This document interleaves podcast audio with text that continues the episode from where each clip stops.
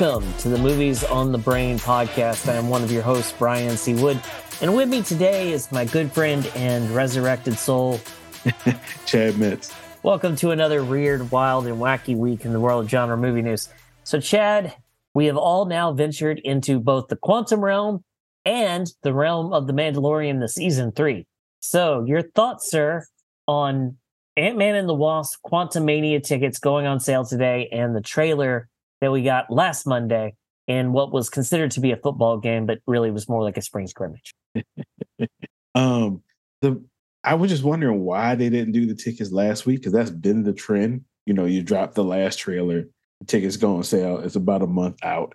That's just what they've done. I, I this move of dropping the trailer and then a week later dropping tickets that that was a little weird to me. Um, but other than that, I mean, the timeline kind of th- this is the normal Marvel timeline. Normally, trailer tickets same time comes out a month ahead of time. Yada yada yada.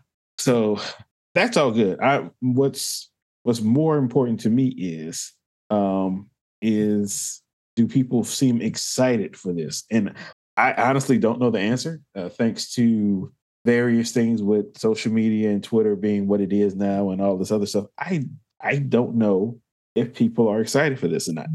Um, the blue people are having an impact because the blue people are just continuing to run, as we all knew that they would. Um, all no, no, no, no. Okay, to to be fair, I didn't know that they would. I did not think they would do it, and God damn it, um, here they are, and they've done it. But but to to that point too, and we can talk about this later. Like I don't understand. I don't know who's excited for Ant Man. I don't know who's actually seen this movie. Like I know I've seen it. I know you've seen it. I know one other person that has seen it, and they just saw it like two days ago. I don't, there is nobody else that I actually physically know that has seen this movie. I'm sure there are a few, but none of them are talking about it. And do you know why that is, Chad? Because 85% of their money is coming from overseas. Yes, that is a big part. But this thing is still made uh domestically. What is this? I think is the second highest grosses of the year domestically, following Top Gun. Top Gun had like 700 plus. I know it beat um, um, Black Panther, which had more than Doctor Strange. I don't know how much Jurassic World did domestically, but it's still it's got to be sitting at number two and number three uh, domestically. So while not as much, while you know 1.8 billion of it, or no 1.3 billion of it came from overseas, there's still like 500 million that came from over here. And that should be enough where I know a few other people that are talking about it and I just don't. I mean, it's just an unusual thing that it's just it sits out there, you know? It's it's it's there. We've seen it. We've seen packed auditoriums, but it's kind of like how are you running up $35 million Mondays without it being a holiday? It's I can't explain it. I really can't. Uh other well, my best explanation for that is it's the same similar kind of phenomenon as um, Top Gun, where people want to see this in the theater and they keep going. I just didn't think they would keep going back to see it. I didn't think it would get the repeat viewing that it obviously has to have to uh, do this. But it is sitting at uh, 572 million domestic. Okay. It's 146 million behind Top Gun Maverick after five weeks. Okay we still what another three weeks to go until Ant Man and the Wasp: Quantumania. Uh, I mean, if we're going by, yeah, it's about yeah, it's exactly like a month because it comes out on the seventeenth. Yeah, right, and we're the sixteenth now, so yeah, it's a whole another month. I mean, I would, I in normal conventions, I would think, okay, it's not going to catch Top Gun, but it's a whole another month, and it keeps doing these numbers. It, it, you know, it might, it, it, it'll be close. I think it'll be close if it does. I genuinely cannot believe that the man is literally had to make $1.5 billion to be profitable. And he has cleared that by a country mile. Right, right. I, everything, like all of the information we got before this movie came out, told me that this could not do this. None of this could happen. This is not supposed to happen. And here we are, and the crap has happened. And I gotta, I've got to sit here and eat the crow.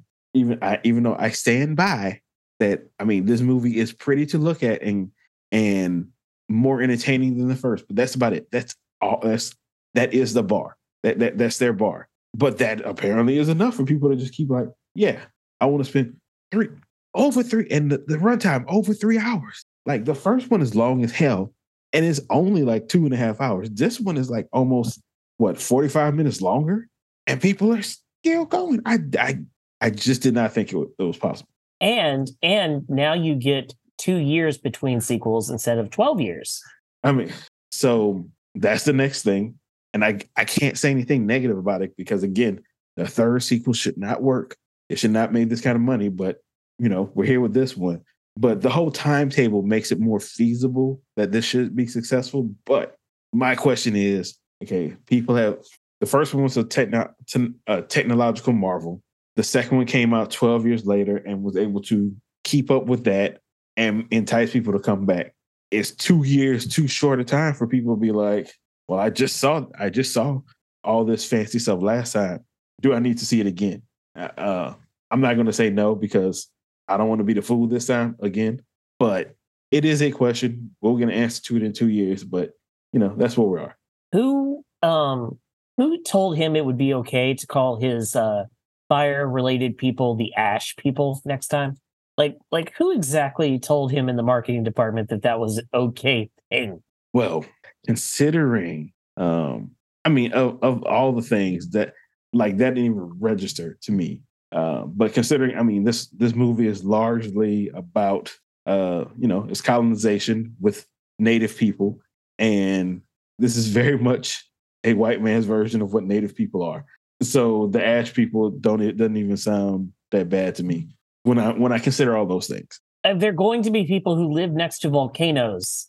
So like I get what he's going for, but still man, like and it will be interesting because I think essentially where you're going with this is we saw that old boy clone got saved by his by his bastard son. Um and so, you know, he got saved and he's he's still around and he's still going to continue to hunt the Sully family. That's that's what we know. But like it seems to me the natural place to go is old boy's gotten his ass kicked twice.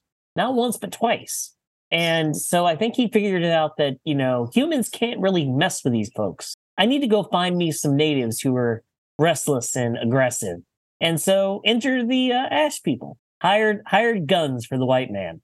So some someone brought this up. So these these new Na'vi, the Ash people, that are going to be more aggressive and slash evil than other ones. They're going to be red, white, right? Like you would think. Like when I heard that, I just thought they would be red. But then you think about the rest of the Na'vi, and they're just variations of blue. W- what's your bet? Is it uh, red? Or are we getting like purple to to blend blue and red? I think we're getting white. I think we're getting ash white, ash white Na'vi who are literally having that, ash fall on them that that did not even cross my mind and it seems like something he would do and it seems completely ridiculous but hey you know he's done everything else so why not who's going to tell this man no now uh at this point nobody not a soul will tell this man no indeed um so chad a great and glorious day is coming it's coming in a couple of weeks with the super bowl or the, the a few days before the super bowl actually it is a high and holy day on your calendar sir it is the day that a new Fast and the Furious trailer drops. the trailer for Fast 10 will release the Friday before the Super Bowl. Why the Friday? But why the Friday before? That I mean, I get not wanting to do a commercial for the Super Bowl because those are incredibly expensive. And it's on um, Fox this year. It's not on NBC like it was last time, where you would get the discount because you're it's your own your own, your own property. Yeah. yeah. But I mean, releasing it on a Friday kind of tells me that they're going to do at least like a 30 second spot that says the trailer's online now.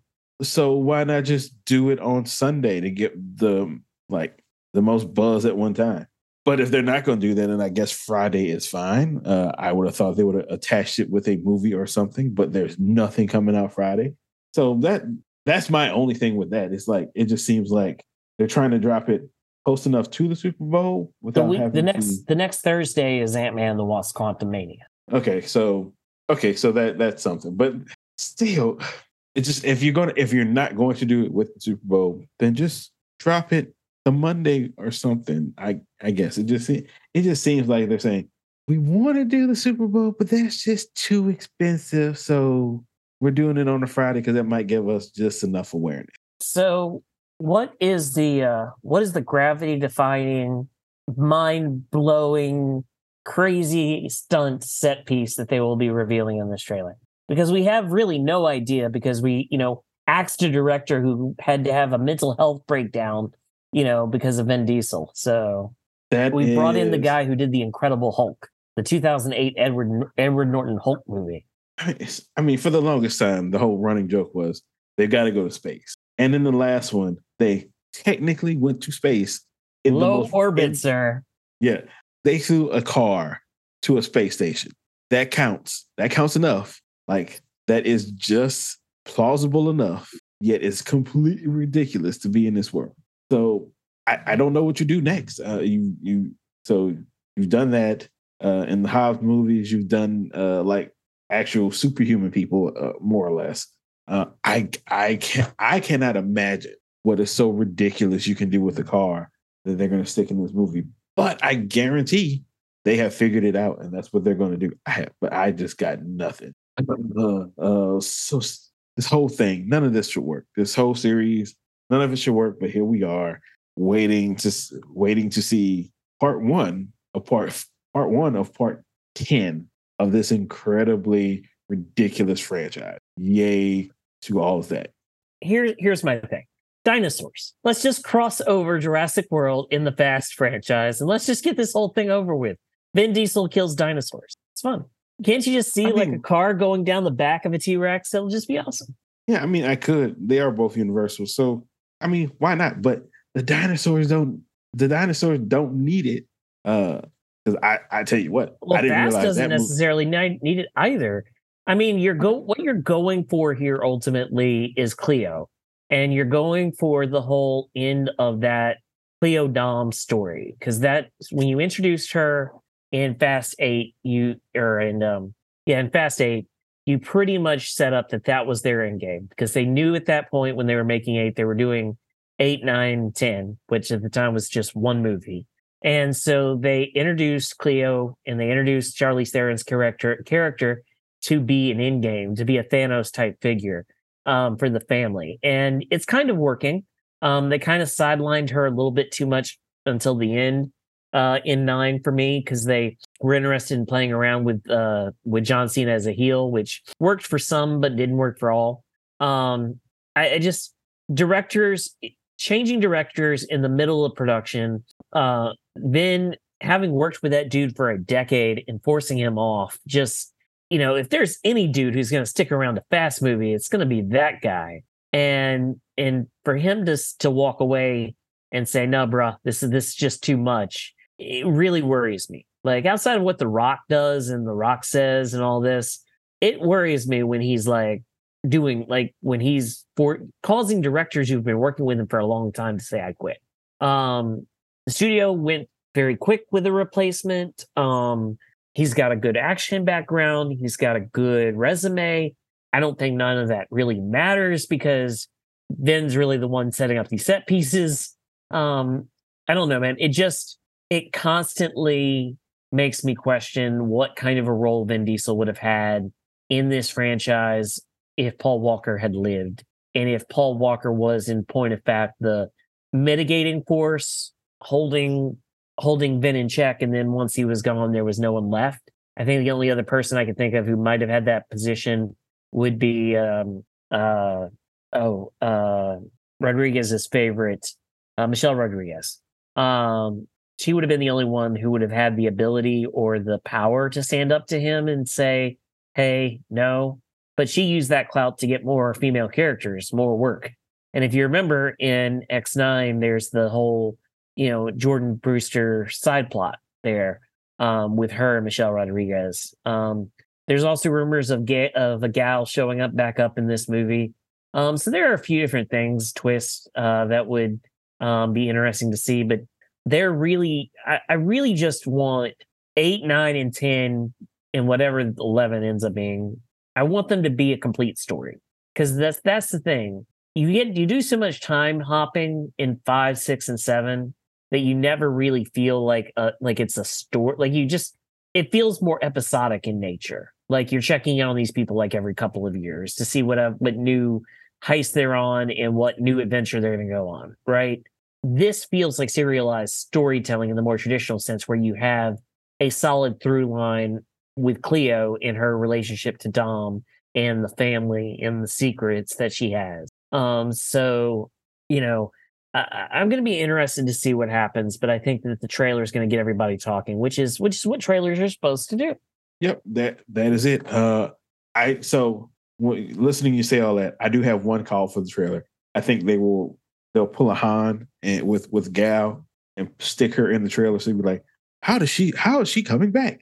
Uh, no matter how ridiculous it's going to be, I'm I'm dying to see that because you know that Han, was a fiery that was a fiery plane crash there, ma'am. I mean, wait, didn't she like fly out the back of it? Yes, like there was a harpoon like, involved in the whole thing. It was a very yeah, like, it was one of the more gruesome deaths in the history of the Fast franchise. It was right. it was so, to me it was right up there with the old babysitter who got, you know, eaten by uh, the by the pterodactyl and then eaten by the the the crocodile dinosaur for no right. real reason other than doing what her boss told her to do. Like Han's comeback is ridiculous, but you know, yeah. in this ridiculous world, it's plausible. Cause I mean, we saw. I mean, we we saw. I mean, law shows have used that whole trick a, a bunch. A Law and Order SVU yeah. used it with the DAs, where it's like we're going to fake your death so you can go enter witness protection. Right, but this this is this is a little bit different. I mean, again, the whole the whole adage is if you don't see a body, then they can always come back. But this scene, this is like the this is like right up going right up to the line of not seeing the body and saying, "Oh yeah, we'll take it back." Like if they take one step further, they're over the line and they have to show the body. Yeah, I mean it's just going to be going to be interesting for me to see. So let's talk a little bit more about what you got out of that Ant Man and the Wasp trailer as we circle back to this yeah, yeah. because I have I definitely have thoughts on Phase Four, um, and I want to talk about those things because that's I teased that on Twitter, but that's it's been something that's been actively on my mind when I've been working all this time. Um, but the things that I pulled out of the trailer were one, MODOK, who is literally going to be a giant floating head. Can't be more happy than that. Um, two, Jonathan Majors is going to start blowing people away. Not that he hasn't already, but I don't feel like a lot of people saw Loki season one, like the last episode of Loki season one. And I definitely don't think a lot of people saw Devotion. Um, I think more people will be familiar with him after Creed 3, but Creed 3 comes after Ant Man and the Wasp. So I really think people are going to discover Jonathan Majors in this role. And I think it's going to lead to them digging through his back catalog and finding out more about him. And I think that's going to be a wonderful thing. Um, the third thing that I pulled out of the, tra- I would pull out of the trailer is uh, we're sticking with family adventures. It's just a different kind of, it, instead of being in San Francisco, it's in the quantum realm, which, you know, I'm okay with just Marvel pay your VFX people properly and don't run them into the ground. yeah. Um, what it? So I, I agree with almost everything you said, particularly. So the first thing I tweeted about the damn movie was uh was MODOK. Uh, we did an entire podcast in which we talked at one point about the ridiculousness of of uh Ego the Living Planet and we had no idea how they were going to do it. Now, we only got one shot, one shot in, in Guardians Volume 2 of actual Ego as a planet, but they still did Ego the Living Planet. They're getting ready to do Adam Warlock. Like, they, they're doing Pip the Troll. They're doing all these things that we never thought they'd be able to do. But, eh, but some of those things, I mean, Ego was one. It's like, how are they going to do this? MODOK has been like, if he's not my top character. he's like been like number two of characters that I just like. There's no way. It's so damn ridiculous. I just can't see them doing it. And I I, I maintained that up until uh the Avengers video game that came out uh like two three years ago. Uh, and the the main bad guy and that is MODOK. And they show he they show him go from normal guy to MODOK. And the way that happened, I'm like, okay, if you do something like this, I can get with it. And that's not what they're doing. They're going straight up. MODOK exists from, in the quantum realm. Yeah. And, but not even that, not all, not just that he exists, but it seems like he exists because he is um, Yellow Jacket. Yellow Jacket has turned into MODOK, uh, big head and all. So I'm I'm really curious how that worked, uh, what their rationale is, and how they like work it into the story. But you know that big ass head is floating around there, and it's again wild for me to see it. There are once we got to Guardians, I should have known they can do whatever they want because they've made Guardians work. Not that they made Avengers. Making Avengers work was one thing. Making Guardians work says they can do whatever they want, and that's where we're at. And but even with that, there's still times I'm like, but can't they do that? And they're going like, yes, we're gonna do that too. So everything's on the table now. MODOK is here. He looks like he fits in, into this world. They're tying him to the quantum realm, which makes which makes sense. So I'm but I'm excited to see how that goes. But what's really got me with this trailer is uh the the story that it's telling that it seems like we're getting out of the movie. Um and to me it kind of ties into what we didn't get from Black Panther, which was the thought of losing time with a kid. Because uh, for those that don't know, Black Panther, the story that Ryan Coogler was working on for Black Panther before uh, Chadwick Boseman's death was going to involve Panther coming back and finding out he had this kid and realizing he's lost his time with this kid and how does he go and make this relationship from there.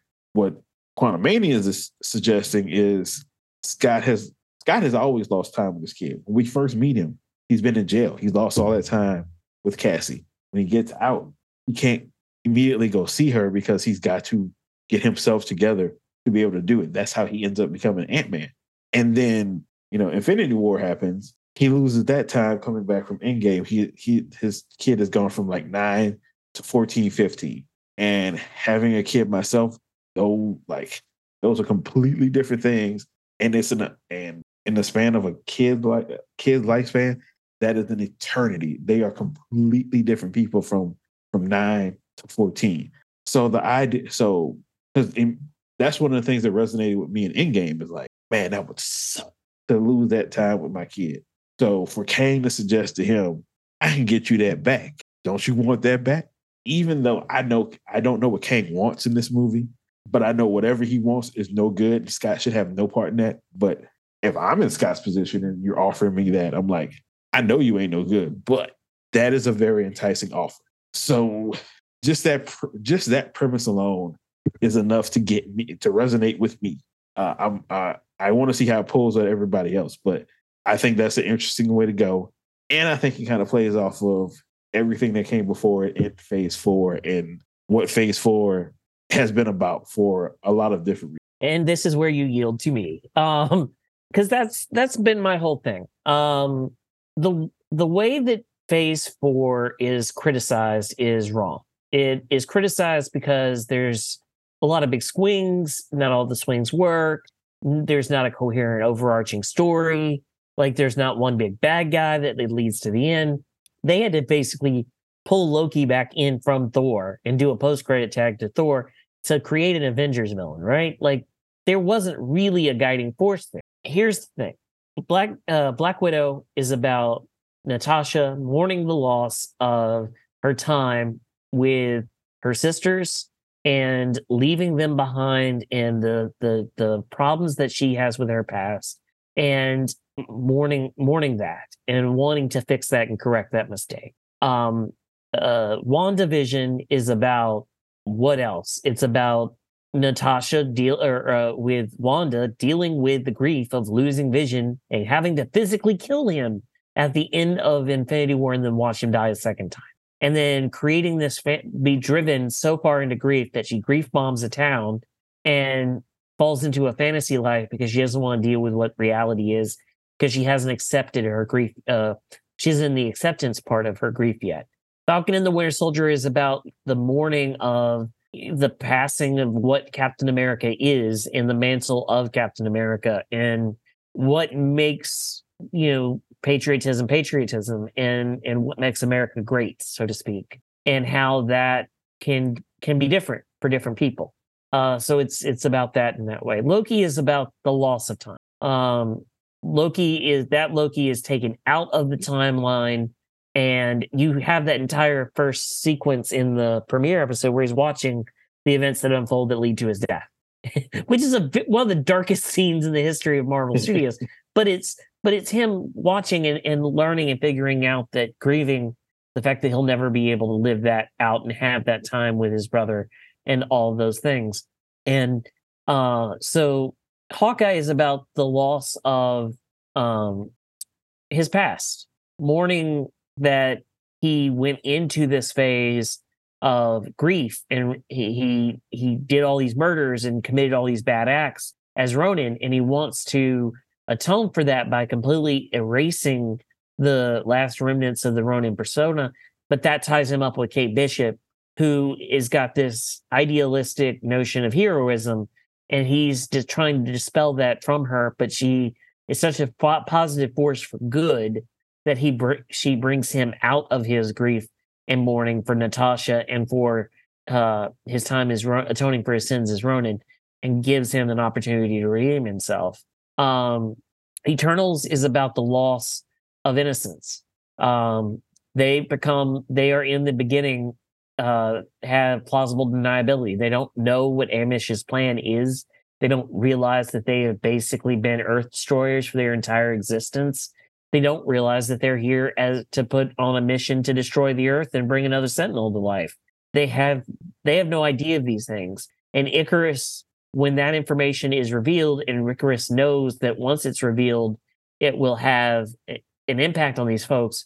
He tries to stop it from becoming known and so that leads him to killing the lead, killing Salma Hayek's character, and that leads him to mourning her death, but also mourning that him and Sersi can't be together because ultimately they are two different people who have two different mindsets and two different belief sets, and they he sees humanity as the next mission, she sees humanity as hope.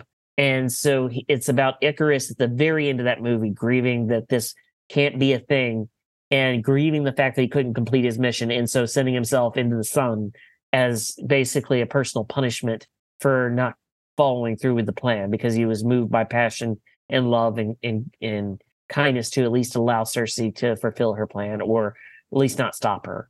Um, and then, uh, you know, in Doctor Strange and the Multiverse of Madness is about Wanda coming to terms with her grief, understanding what she did in Westview was wrong, but aching for that to a way to create and make bring that fantasy to life that great mirror of Erised moment where it's like there's this veil and i that's, separating me and my children and i want to take away that veil so i can be with them again but the only way i can do that is through the Darkhold. so i'm going to do everything in my power to get a hold of the Darkhold so that i may take this veil of separation between life and death away and have what i what i so desperately crave and then understanding and being revealed to her through America Chavez at the end what the what what ravages of her soul had uh, had happened as a result of trying to get to that veil to be lifted. Um, you know, what does it venture a man to gain the whole world but lose his soul? And she saw in the children in her the fear in her children's eyes of her, and that removed any doubt about what she was doing was right and she evaporates herself and destroys the Darkhold to prevent anyone else from ever attaining it uh, thor the dark world or thor thor love and thunder is about life and death and grief like the whole entire motivation for Gorr the god butcher is literally i lost my daughter i beg i was losing my daughter i begged god i begged the god personally to his face that I had been worshiping. I begged him to help me save my daughter because I had been such a good zealot for him and that I deserved for him to do this miracle for me. And he denied me and laughed in my face. And so now, not only is he, but all uh, gods are evil and must be destroyed because they are set rabid. They they do not care about us. They do not care about our souls. They do not care about our children. They just want death and destruction. And so at the same time, Gorr's going through that emotional grief journey. Thor's going through his own grief, his own journey with Jane Foster, who is dealing with her impending death and the knowledge that she has cancer and that she's going to die, and dealing with mending that relationship, growing that relationship, and coming to terms with, okay, I have the power, I could save you, but I'd rather spend my last moments with you and just acknowledge that we had this time together rather than try to save you. And that compassion causing Gorr to reevaluate his situation um, in a way that that he hadn't thought of before. So that you know that's Thor: Love and Thunder, and then um, No Way Home is about making the choice, right? making the choice to let everybody forget, and also about mourning uh, Aunt May and how how he de- he's dealing and reconciling with that grief. And uh, and then Black Panther: Wakanda Forever is literally uh, about you know mourning the death of, of Black of Chadwick Boseman, mourning the death of T'Challa, and how we reconcile what we our earthly powers limit us to. Because Shuri's very much about guilt ridden because she feels she should have been able to save him and she wasn't, and she takes that personally. And she has to come around to a journey from anger at the fact she wasn't able to able to save him, angry at the gods for not giving her the ability to, and coming around to acceptance of the fact that death and vengeance and and those kinds of things won't bring about the healing that her brother wanted or that he want she wanted. And then ultimately the revelation of the son which brings about the hope for a different kind of redemption. And so that's the entirety of phase four. And that doesn't even include uh you know america the uh miss marvel which is about you know coming of age and and what it means to be a muslim and that kind of a thing it it doesn't include um uh you know several of the other tv shows that uh the what if season two the what if series. But like the point is that especially in the films grief death and loss have been an, a big factor. And that sets the table for ant-man and the wasp quantumania because kang has a time timeshare. Kang's time chair is not working. Kang's time chair is the thing that allows him to transport through timelines and through reality. My assumption is, and we've known that trailers for Marvel movies throw things off, but my assumption for the trailer it, from the trailer is, and from some of Feige's quotes in Empire, is that either Janet Van Dyne built the time chair or she helped, she disabled the time chair with the th- and hid the artifacts he would need in order to make it work again.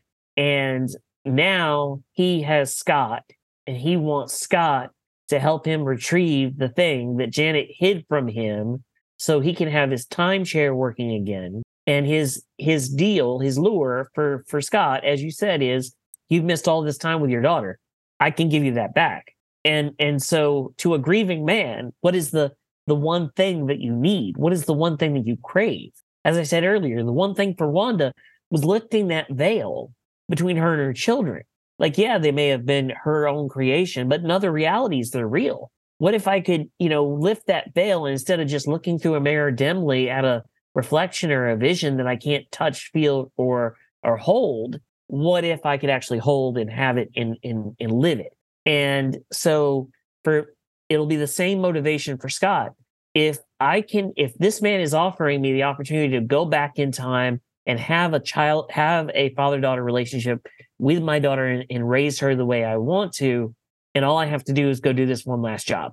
And, you know, that's a powerful motivator and it's a powerful way to bring everything around because if he's successful and if he operates that has the time timeshare to operate and open, then guess what? You have, as the trailers have been teasing, a new dynasty. Hint, hint. Because now Kang can actually go about alternating timelines and destroying timelines and destroying futures and all the things that we know Kang can do.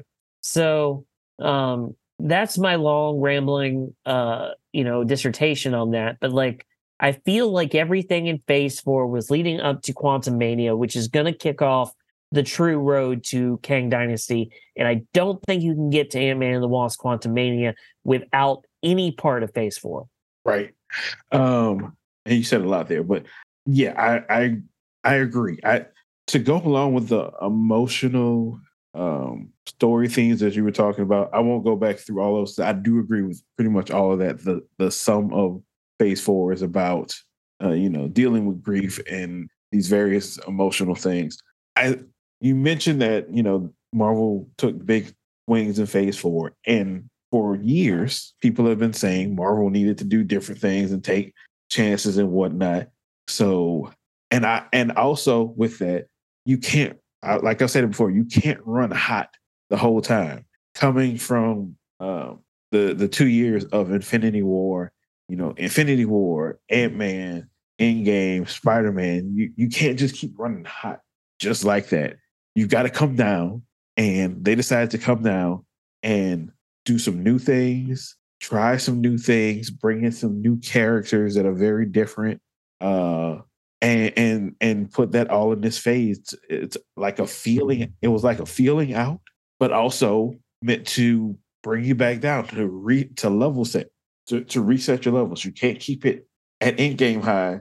You've got to establish um, your baseline. And I think the baseline of phase four established is a baseline that's higher than like say phase one or phase two. But people still have this expectation of end game that they're kind of judging it against that, which that's not what it's for. You've had a which I mean, Kang whole... Dynasty is going to be that. Like if if you just look at the available gas that's going to be on the board and the kind of things that you're going to be doing and talking about, especially with and it's going to be raised even more with Secret Wars, but like definitely Kang Dynasty is going to be an Endgame level event, but you don't get there without setting the table because the entire like the entire table setting motion, the thing that's going to kick off the the the ability for Kang to get back get into this reality is going to be Scott Lang. Whether Scott Lang lives or dies, I'm pretty sure he's going to live, but he's going to be the reason why Kang comes into this this realm and that's going to kickstart everything. And the motivation for him to help Kang in the first place is born out of this story that you've been telling for 2 years across 6 movies and 12 TV shows. Yeah. Yeah, Quantumania is going to be like it, it should be another event level thing. But you yeah, you can't do this. You can't go straight to this if you don't have everything in phase four to get here. Yeah. And I I think once people see this movie, I think they'll kind of get that. Um, but there are going to be those people that are, are still going to, you know, criticize Marvel for whatever reason they want. But do you think do you think Feige's frustrated that more people didn't get the hint from Loki? Because like Jonathan uh, Majors spells it out very plainly for you in very clear language at the end of Loki season one. This is who I am. These are this is where I come from. These are my variants. These are the two options that you and Loki have. You know, kill me and destabilize the timelines, or take over my job and and maintain them. But either way, something is going to happen. I, I feel like I feel like if I were Feige and them, I'd just be frustrated that like, dudes, we this can't be a surprise for you. We laid it out for you. Yeah, I think it, if you were to ask him, I think his reaction probably would be if people watch Loki and are still confused, I think that would frustrate him to no end. I think if you haven't seen Loki, then that's uh I think that's to be expecting. And I think that's that should be something they expected going in. Everybody's not going to watch the Disney Plus shows even though once Loki came out, Loki was around, you know, it was still the third one when everybody kind of universally liked him. But they're still not the movie. So there's still people that aren't don't have Disney Plus and aren't going to get Disney Plus. So there there's probably still a very large contingent that have never seen Loki. Those people, I think, you know, once they go to the movies, they'll kind of understand. The, the movie will explain what they need to know.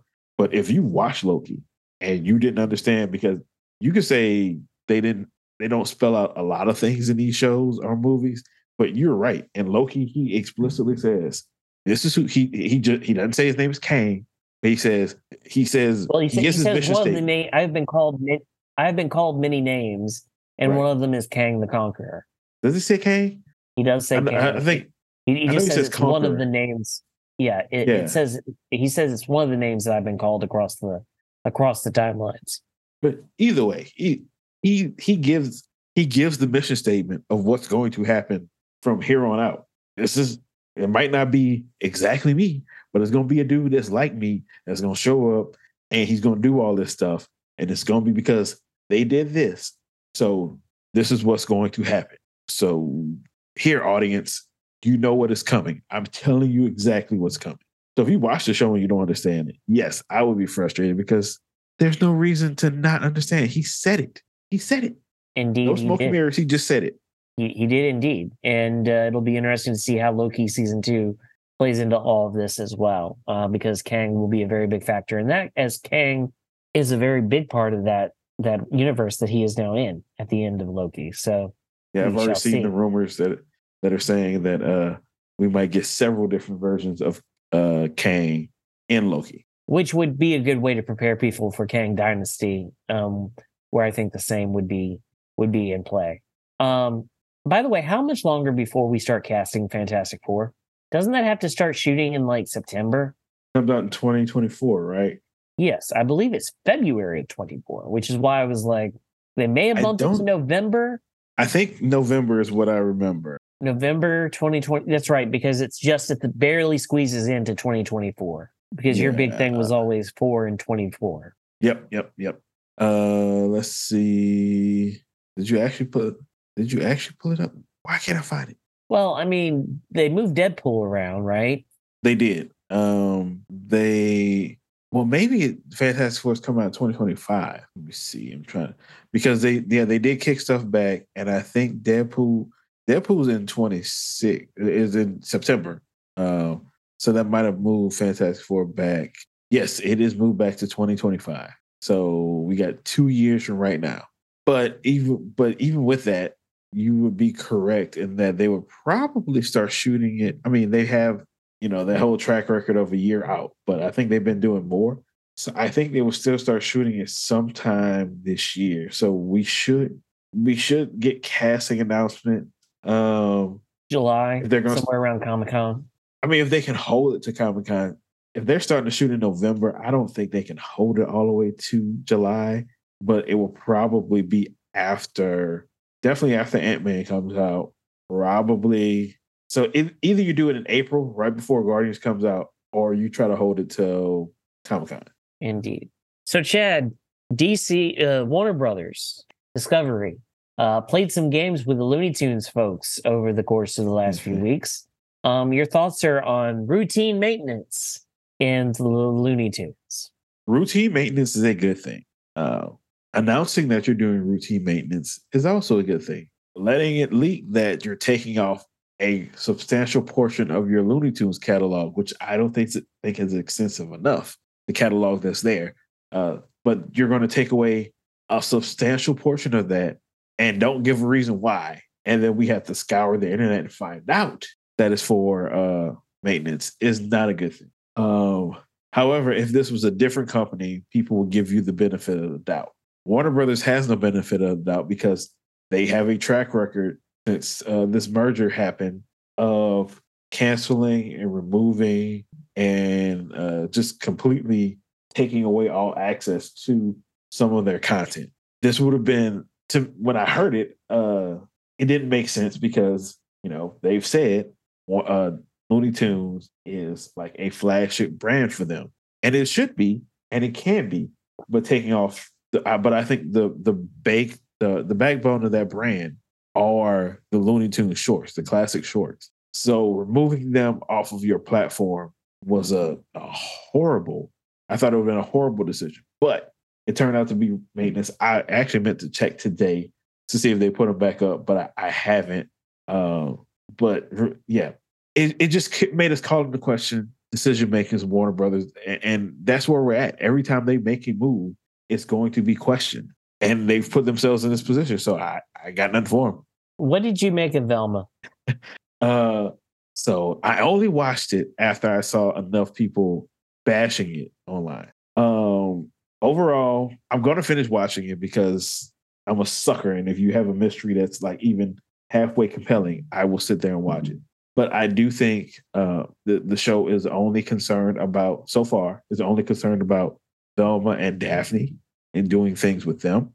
Uh, how the second episode ends is, you know, things that people have thought about for a while with those characters.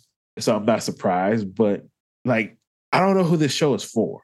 It's it's an uh, it's an adult oriented take on Scooby Doo characters, which could be fine, but it tends to it it lean it tends to lean mean. Like it does a lot of gross out stuff, and that's normally not my cup of tea. However, Harley Quinn does similar things, and I'm fine with that.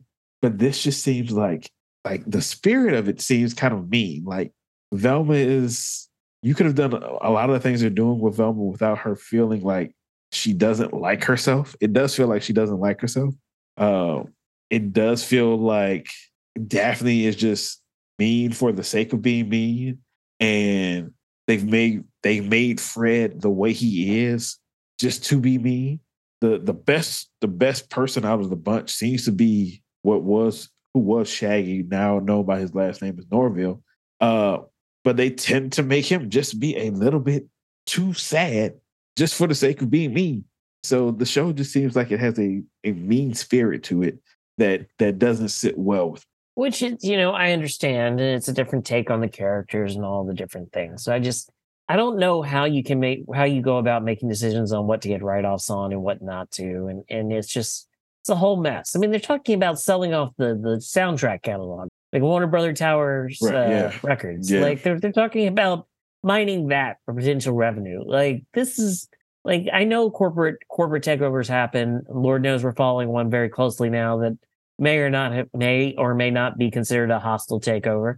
Um, but I mean, this just seems weird that you're that you're looking to mine profit any way you can. It, it screams very much like Marvel in the late the the early '90s, where it's just like let's sell up all of our rights just so we can have enough money to keep our comic book operation afloat. It's it's just a very weird dynamic. Let's see, in like in the case of Marvel, they weren't doing it out of like any other thing except to stay afloat. They were going to collapse if they didn't sell those film right assets. Uh, so they did it out of company necessity. This one, they're doing this out of just saving a buck. That's what this is all about. Um, like the more it goes, the more people really think like they're they're trying to lean it up and make it solvent and make their make what they can work. So in two or three more years, they can sell it again. And I mean, that seems to be the thing, and that's very disappointing. But I mean, that might be WB's lot in life that they're eternally so again and again and again. Hopefully, this time they can uh at least get one thing right. Hopefully, they get can get DC on the right footing before they go and eventually sell it again. And maybe the next person will come along and they can save something else before they sell it again. I don't know. It's it's mm-hmm. really disappointing to think of it that way, but that's kind of where we are with DC. So, Chad, speaking of films that are lacking an audience, films that no one asked for and no one really needs in their existence, we got word this past week that the legendary conservative Christian Jim Caviezel has begun filming on the Passion of the Christ 2 something that has been rumored for years, going all the way back to when Mel Gibson was talking about doing a sequel. Your thoughts, sir, on the sequel to The Passion and who this movie is for? I mean, who's it for? Uh, I mean, how much money did the first one make? Like, it, it made like Goo Gob's money, right?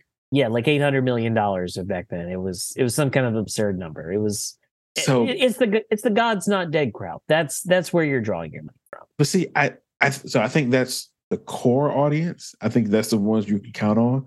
But I think you don't make that much money with just the God is not dead audience. I think it's like Easter service in church. Everybody comes back for that one. Because why? Because it's Easter and Christmas, those are your big event times, and you can get everybody back in. So you make this big budget Jesus movie. You want the you get the Jesus is not dead crowd, and you get those people that go to church on Easter. Uh, the problem, as I see it, the the Passion of the Christ is an actual Easter movie. This, uh, I mean, I guess is going to deal with what happens once he was resurrected, but I mean, uh, it doesn't have it doesn't have the same connotation within the church that I think will get those people out. Um, yeah, I, it's I.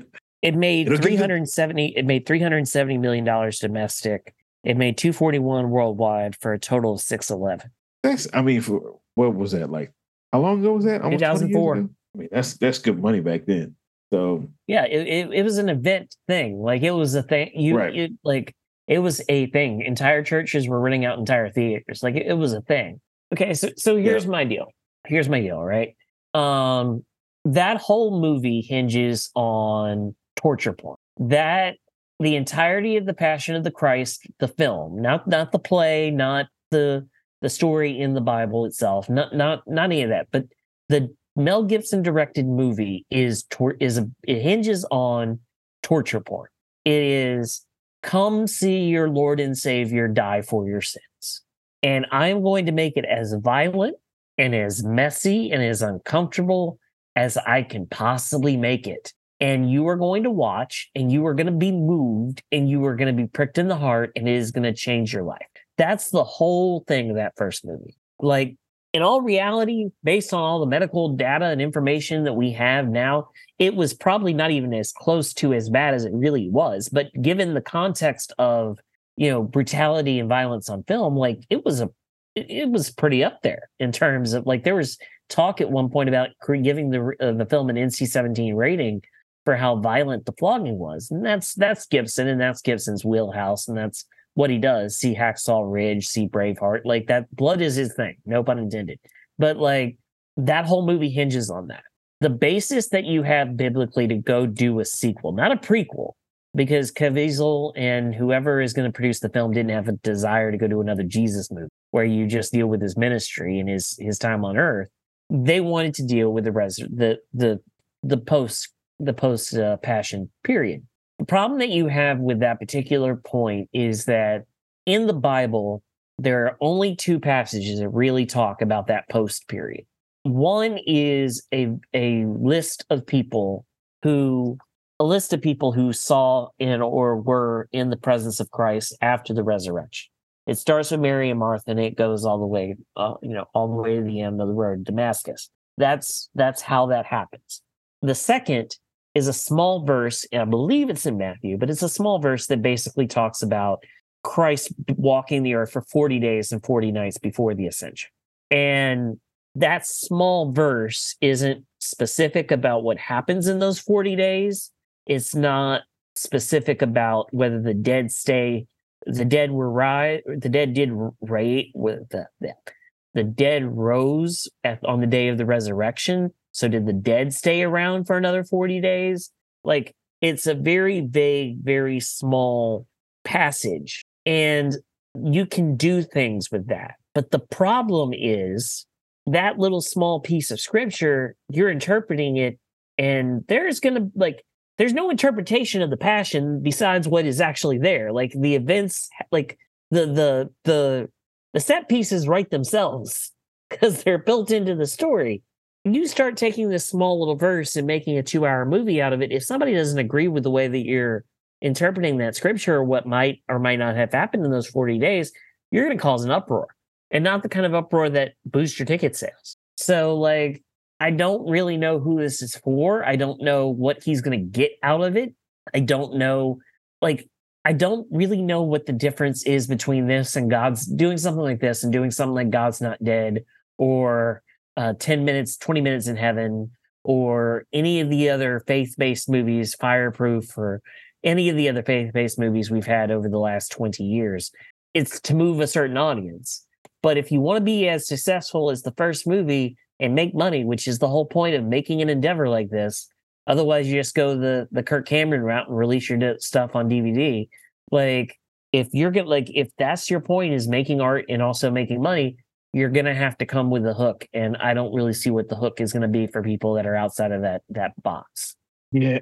I, I think the I think what they're counting on the hook being is the name Passion of the Christ too. People remembering how they felt about the first one, and it was, you know.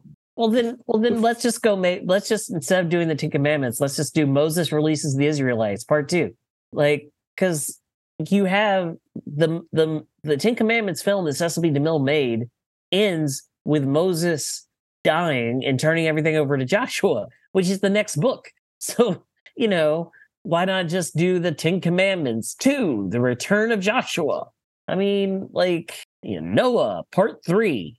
You know, it's just not great. that is, I, I think the uh, I think the difference is why they don't is you know that the Ten Commandments. It, while it was a staple for me growing up, it was always on TV. Uh, you know, it's an older film, and they have 1954. I, you know, I don't want to say you know stigmas against older films, but you know, kind of people of certain ages don't really mess with older films, whereas this was made in our almost 20 years ago. So most people, so like if you have people like us, uh, we're in our late 30s, early 40s, we were in our 20s when this came out. We vividly remember when this came out. Uh, the people, the older people ahead of us that are still around, you know, that they're they're solidly in that God's not dead block.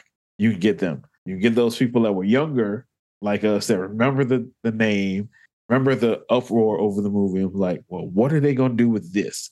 They're coming on that attraction to get people in there. Whereas if you say, you know, we're going to do the Ten Commandments two or whatever you want to call it, one people know everybody involved.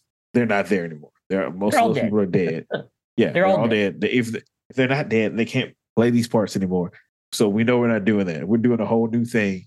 So I don't know. It, it just it, it it will feel different, and then therefore people won't do it. But we're dealing with something that they know and that name, and I don't know. I it, it feels like in just in the general zeitgeist of things, you know, Moses has lost a little luster, whereas Jesus is always Jesus. So I, I mean, I, I, you know, I don't want to say it like that, but I mean that's kind of what it is. What I mean, I just we, I don't we, know. I mean, I I guess I just come at it from the place where I'm old enough to remember Aronofsky making a Noah film with Russell Crowe that involved rock monsters and everybody throwing up their arms and getting pitchforks and torches out, and no one going to see the film, even though it was a fairly accurate depiction of what the flood of the of of the Earth probably was. Like so, like I've seen these kind of films with hooks still fail. So I just like I don't necessarily. The hinge in that first film was torture, and I don't. There's not torture in a resurrection story. Um, you can't. So you can't even kill. You can't even kill Judas. Judas already died in the first one. Right. I mean, so I I don't want to say this, especially considering you know how we opened the show talking about it. But I mean, I know this movie has a hook, but I thinking I think it's going to fail. But you know, I thought the Blue People movie was going to fail too, and we saw how that worked. So don't take my word for it. But I, I think it'll do. I think people will be curious about it, but I don't think people are going to want to go to the theater to see it because they don't know what they're going to get uh, unless the trailer comes out and like man we somehow found a way to beat jesus some more i don't know and, and people are intrigued by that but I, I we'll see how i don't think the name passion of the christ 2 is going to carry this like avatar did with everybody else and with that, we will end our podcast comparing comparing the Passion of the Christ to Avatar: The Way of the Water. Um, okay, wait. Grant, please do not clip this part out and put it on the internet. I do not need Jesus people coming for me for anything I just said. All right. That'll about do it for this week's podcast. If you want to keep up with this podcast and all of our Jesus loving fame, you can follow us on Twitter. I am at BCW Tiger Fan. And I'm at the Mets Theory. Thank you very much. And all hail Mark Sanchez. Oh boy. The old man is really stupid.